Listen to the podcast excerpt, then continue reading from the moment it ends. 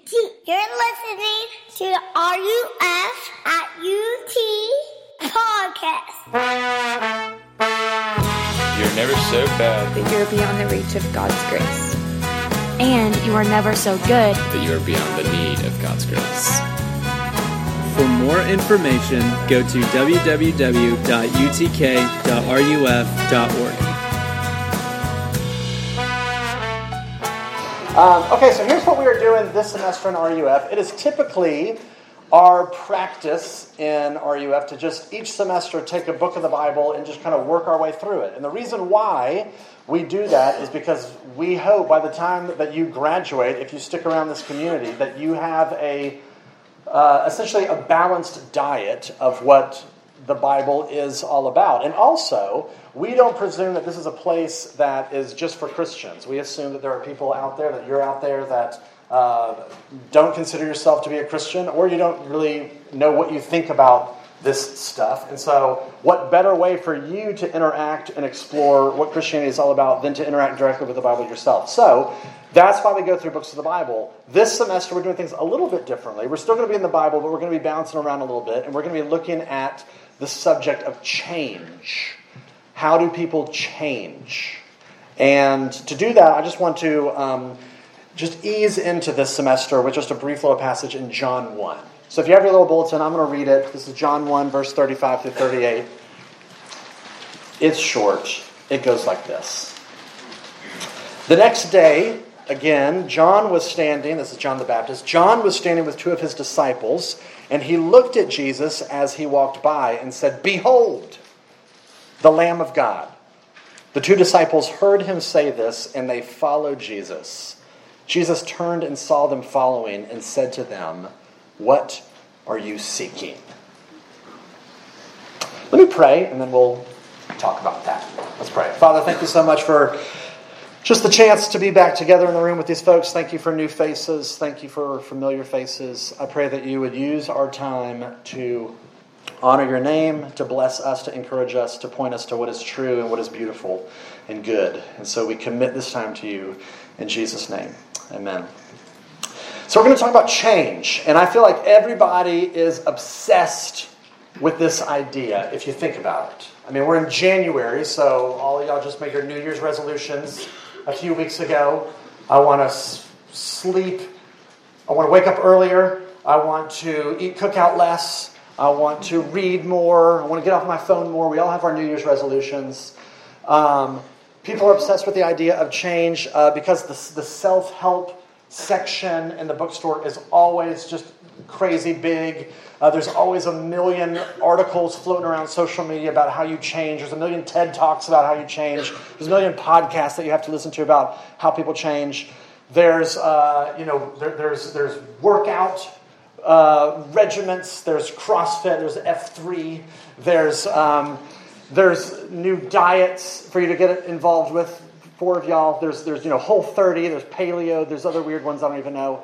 There's, uh, there's always these, there's lifestyle suggestions that are always being kind of pushed on you that you need more vacation, you need more meditation, more hydration. It's going to always be pushed on you. And if you were to just kind of look at the catalog of songs that have been written about changing, it's out of control. The, maybe the one of the most famous ones is uh, Michael Jackson, Man in the Mirror. Take a look at yourself and make a change. na na na na na na. Right. So you got you got Man in the Mirror. Taylor Swift has a song called Change. Carrie Underwood has a song called Change. Christina Aguilera has a song called Change. Faith Evans, Change. Jack Johnson, Change. John Mayer, Changing. David Bowie, Changes. Remember that one? Um, Jennifer Hudson, I am changing. Rascal Flatts, changed. Hilary Duff, metamorphosis.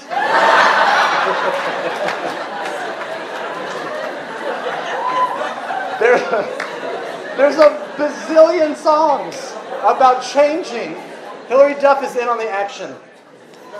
So it seems it seems like everybody is kind of obsessed with this idea. We're all kind of frustrated with the way that we are. We're all, maybe some of us hate the way that we are. We have this ideal image in our head of what we want to be, of what we think that we should be, and nobody feels that we are that, and we're all trying to labor and work towards getting that. So, our question this semester is what does the Bible have to say about how you change? And the answer is actually a lot. So much so that we're going to take the whole semester to work through that question. I feel like I get that question a lot from students. How do I change? Or if, I, if they're a Christian, how do I grow as a Christian? Or why is following Jesus so hard? Why am I not growing in the way that I want to grow? And I feel like those are such enormous questions that it's, it's hard to answer those in quick little snippets. So that's why we're taking the whole semester to explore this question how do you change? And the Bible actually has a big word for that concept. It's the word sanctification. Let's, let's say it with me. Let's say it together. Why not? It's the first of the semester. Sanctification. There you go. That's the fun Bible word for how you change. So that's what we're going to look at this semester. And I just want to ease into this topic tonight, almost like an old man easing into a warm bath.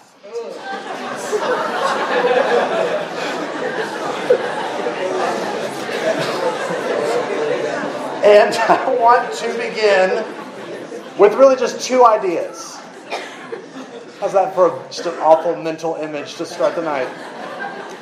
I want to get just two things tonight. What is the question before the question, and then what's the inconvenient answer? That's how we're going to ease into the semester. These two big ideas. What's the question before the question, and then what's the inconvenient answer? Got it? That's what we're talking about tonight. Here's the first thing. What do I mean by what's the question before the question? Well, if the question, if the main question is, how do people change? How do you change? There's actually a question that comes before that, I think. The question before that question is this Do you even want to? Do you want to change? And if, if, you're just like, wait, Matt, you just listed all those songs and all those examples that just kind of prove, of course, yeah, everybody wants to change. Well, if you think about it, I don't think it's that simple. Uh, to be cutting edge relevant to the millennials, I want to quote um, Austin Lennox's favorite rapper, Macklemore, who, as y'all know, that in December he just dropped his new album, Gemini. And I want to quote uh, an, basically a lot of this one song called Intentions because I think it's really great. Here's what he says Macklemore, quote, I want to be sober, but I love getting high. Want to give it 100%, but I'm too afraid to try. I want to be faithful, but love hooking up with randos.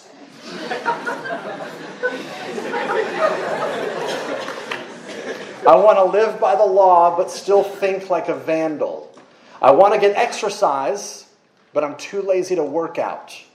I want all the finer things, but don't want to go to work now. I want to go outside, take my family to the beach. I wake up in the morning, first thing I do is look at a screen. I want to live freely. Why isn't it so easy? I should read a book, but I keep watching this TV. And he keeps going. I'm going to give you a lot of the song. It goes like this I want to be a feminist, but I'm still watching pornos. I want to eat healthy, but I'm going to eat this DiGiorno's.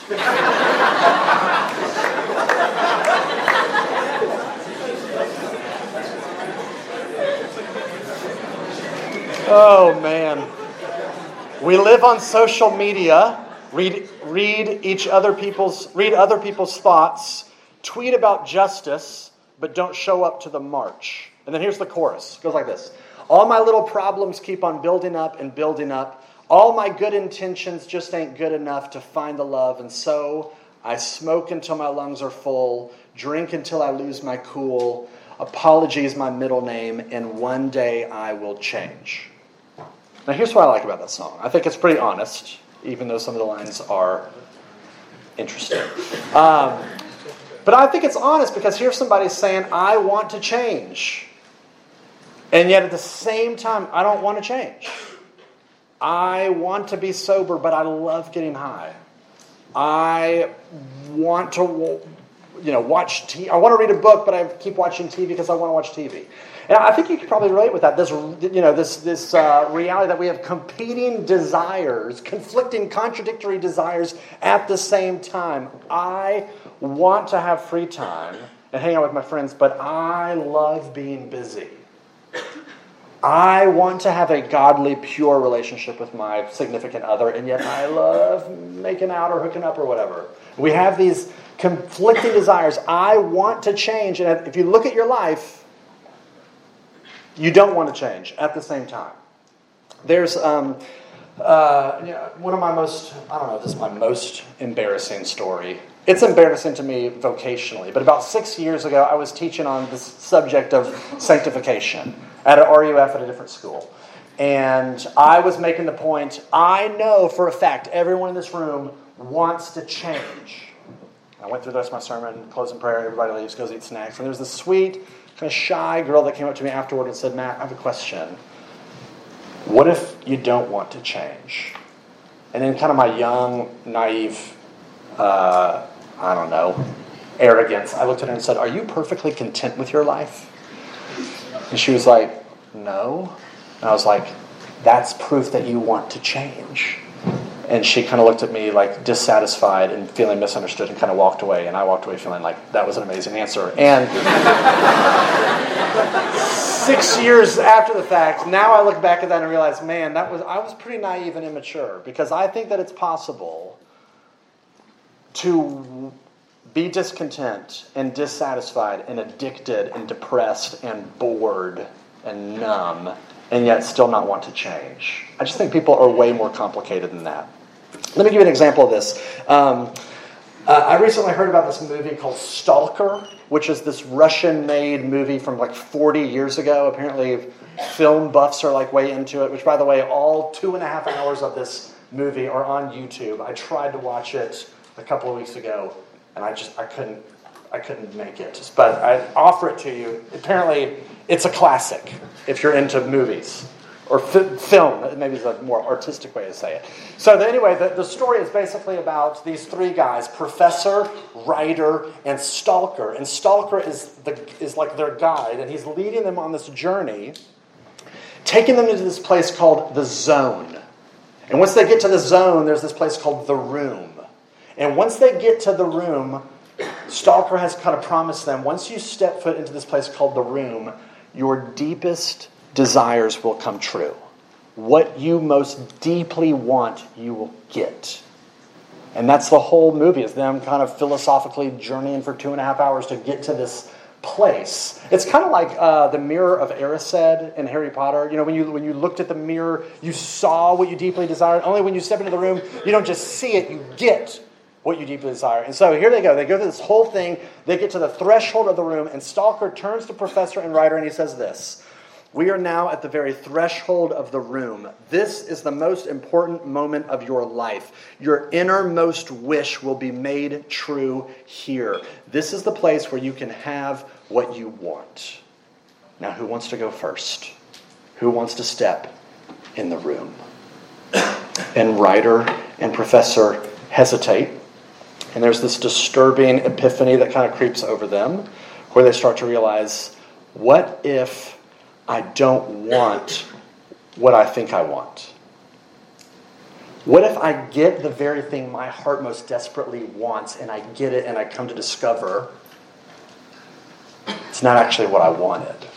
That's an interesting question. What if you don't want what it is you think you want? There's a million examples of this, of people in real life with real stories that get what they want only to discover it wasn't actually what they wanted. Let me give you three. Jim Carrey. Jim Carrey has this amazing famous quote where he says this I think everyone should get rich and famous and do everything they ever dreamed of so they can see it's not the answer. What's he saying? He is saying, I, I have been rich and famous and I've done everything I ever dreamed of, and I have discovered it's not the answer. I got what I thought I wanted, only to discover I didn't want that. Here's another example John D. Rockefeller. Kind of a famous guy. His name is on the big Rockefeller Center in New York City. Here's what he said. Somebody once asked him, What's the one thing you wish you knew before you got started? What's the one thing you wish you knew before you started your career? And here's what he said I wish someone had told me that when you get to the top, there's nothing there. What's he saying? He's saying, My whole life I have been wanting, craving, working to get to the top, to be successful, and I got there. I got what I wanted, only to discover it wasn't what I wanted. Nothing's there. Third example Tom Brady. Famous uh, interview he did with 20/20 a number of years ago. Patriots quarterback had uh, three Super Bowl rings by the age of 30. And he says in this famous interview, you can see this on YouTube as well, he says, Why do I have three Super Bowl rings and still think there's something greater out there for me? I mean, maybe a lot of people would say, Hey man, this is what it is. I reached my goal, my dream, my life. And me, I think, God, there's got to be more than this. And the interviewer looks at him and says, Well, what's the answer? And he says, I wish I knew. What's he saying? He is saying, I thought what I wanted was money and success and Super Bowl rings and acclaim, and I got it all only to discover wasn't what I actually wanted. Here's the big idea. Gosh, this microphone's the worst. That's the big idea that I wanted to leave with you all tonight. Let's close in prayer. Um, everybody in this room is driven by what you want. Everybody in this room has a vision in your mind and in your heart of what you think the good life is, and you're working towards getting it. And it's the thing that drives every decision you make. It's the decision behind why you're wearing what you're wearing right now.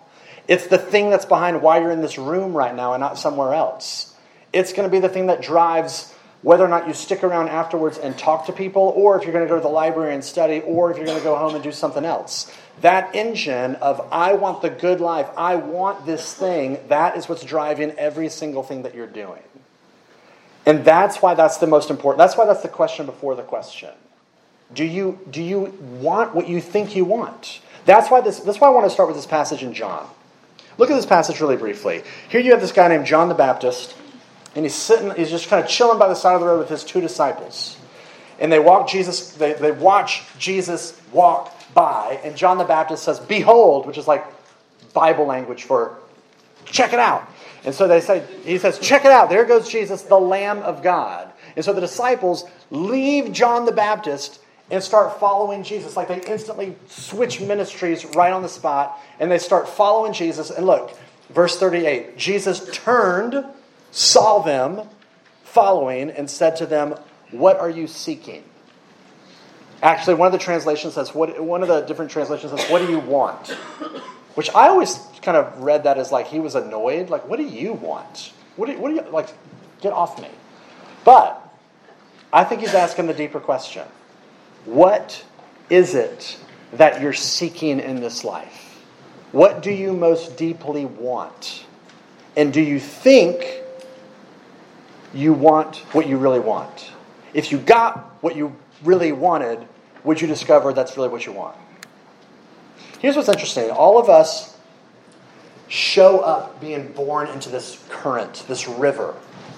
We just show up, and there is a flow to our culture, there's a flow to our society that dictates what it is that you should want. So, if you think about your parents, your parents had all this pressure to put you in a good elementary school. Why? So that you go to a good high school. Why? So that you go to college. Why? So that you can graduate and get a good job. Why? So that you could validate yourself by other people's standards. You're successful, you have money, you have, the, you have good stuff, you have enough resources to put your kids in a good elementary school. Why? So that your kids can go to a good high school. And then just the cycle repeats.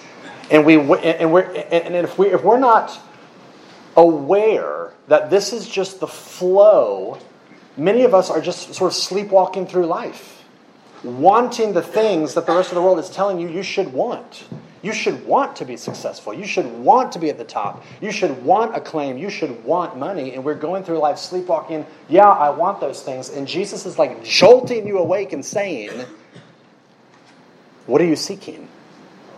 Is that really what you want? Because if you want something else, that's going to require you to change. Do you want to change? Or do you want to keep doing business as usual? You want to just keep doing life as usual?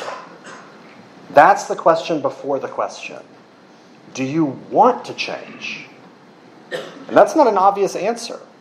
But I think that's a question that we all have to kind of wrestle with in, in, in, our own hearts. Do, do I want to live a different life? Or do I want to keep doing business as usual, keep messing up the ways that I'm messing up, keep having the same old struggles, keep on over and over and over? So, if that's the question before the question, what's the Bible's inconvenient answer? If you want to change, how do you begin to change? And here's how I want to try to answer that. Let's say that you have an apple tree and you've enjoyed the apples of this tree for many moons.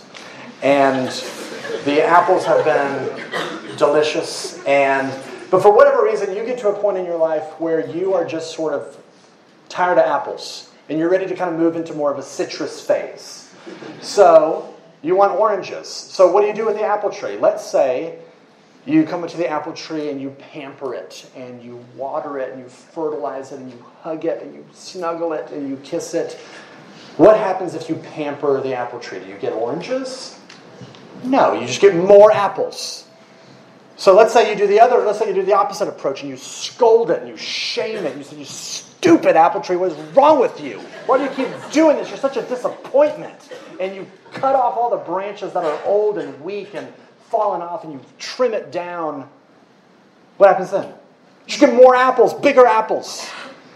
When you think about your life, these are basically the two approaches that we take with trying to change ourselves. We either pamper ourselves. I need this is why this is why we have phrases like retail therapy and me time and Netflix because we're like, if I can just pamper myself and make myself feel good, then that's, that's what will make me be different. I need to change by just resting.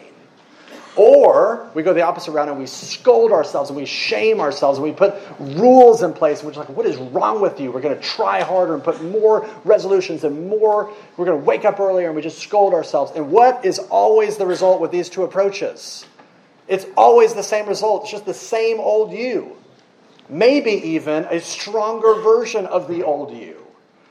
If you want oranges, the inconvenient answer is you have to rip up the apple tree and plant something else. The inconvenient answer of the Bible is this if you want to change, you have to die. And a new life has to be put in its place. Does that sound? I mean, that sounds over the top. Does that sound too intense? You have to. The RUF guy told me I have to die. Maybe that sounds like an exaggeration. Let me give you three sound bites from Jesus so I can show you this is not just me being weird. In John chapter 3, Jesus comes up to this dude named Nicodemus, who is like this guy that's winning at life. And Jesus looks at him and says, Unless you are born again, you cannot see the kingdom of God. You have to be born again. A whole new life has to come out of you. You have to be so radically transformed that there's a new you that emerges. Soundbite number two, John chapter 12. Here's what Jesus says to his disciples I say to you, unless a grain of wheat falls into the earth and dies, it remains alone. But if it dies, it bears much fruit. Jesus is saying, You want to live a fruitful life, a full life? Just like a seed going into the ground, it's like being buried. It's like a casket going six feet under the ground. You have to die in order for fruit and for life to come out. In fact, he says in the very next verse, um, never mind. Soundbite number three. Matthew chapter 16, Jesus tells the disciples, If anyone would come after me, let him deny himself and take up his cross and follow me. We just sang that song earlier tonight. Jesus, I my cross have taken. That's the imagery. You want to change? You want to be transformed? You have to get strung up on a cross. You have to die. You have to be the seed that goes into the ground. You have to die. The apple tree has to be uprooted. New life has to come in place. That's the Bible's inconvenient answer. Everything about your life and how you live it has to be completely undone, reformatted, revolutionized. And what this means is that Jesus is not just like this spiritual guru that comes to like improve your life and just kind of tweak it a little bit and make it more comfortable. or make it a little different. He comes to revolutionize the whole thing. If you think about your life like a smartphone, you know, you have all these apps on the, the phone of your life. You've got the school app that you, you know, click every day or so. You've got the exercise app that if you're like me, you click it two or three times a semester. And um, you've got the Jesus app, you've got the Christianity app that you kind of click it at RUF, you click it at church a couple times a week, whatever. And Jesus is saying, look, when I come into your life, it's I'm just you're not just downloading another app. I'm not just a part of your life. It's like downloading a whole different operating system. I change how you relate to every other app. I change the functionality of how you do life now. So you relate to your school differently. You relate to how you think about career and success differently. You relate to sex differently. You relate to alcohol differently. You relate to your parents differently. You relate to everything differently. This is how the Bible puts it in Colossians 3. Your life is hidden in Christ. It, your, your, the whole of your life is immersed and involved in this thing called Jesus. He's not just an extension, not just a decoration. He's not a Christmas tree ornament to your life. He is your life now. So here's the last question Why in the world would you want that? Why would you want to stop doing life the way that you're doing it and live a completely different kind of life where Jesus is the operating system of your life? Why would you ever want that? And here's the best answer that I heard, and I'll finish with this. Eugene Peterson, who was this great pastor, author, writer, he's the guy that translated the, the Bible paraphrase, the message, if you're familiar with that. Here's what he said spiritual uh, life is basically like. He said, Here's one way to define spiritual life it is getting so tired and fed up with yourself that you go on to something better, which is following Jesus. You get so tired and fed up with yourself that you're finally in a position that you're ready to move on to something better, which is Jesus. But some of you aren't there yet. Some of you are not at the point where you're tired and fed up with yourself, and that's okay. I'm glad that you're here. For those of you that are tired and fed up with yourself, and tired of the same old ruts, tired of the same old struggles, tired of the same old, same old, if you want to change, Jesus offers you a better way. And you see this kind of transformation begin to happen in this story. Here are these disciples, they're hanging out with John, and they leave him. They leave their previous way of life and they start to follow Jesus. What was it that compelled them? What, what did John tell them? He told them one thing Behold, the Lamb of God. And that was enough for them to say, That's better. I'm going with him. They knew in this particular culture, lambs were the things that were sacrificed for their sins. Everybody sins, everybody does stuff that they regret, and in God's universe, that means that when that happens, your life is essentially forfeit. God is absolutely just to wipe you out on the spot. But He's gracious. So, what He does is He provides substitutes lambs, animals that come and, and die in your place. And what he's saying is Jesus is that ultimate lamb. Jesus is the one that on the cross is going to bear and be the substitute for you and for me.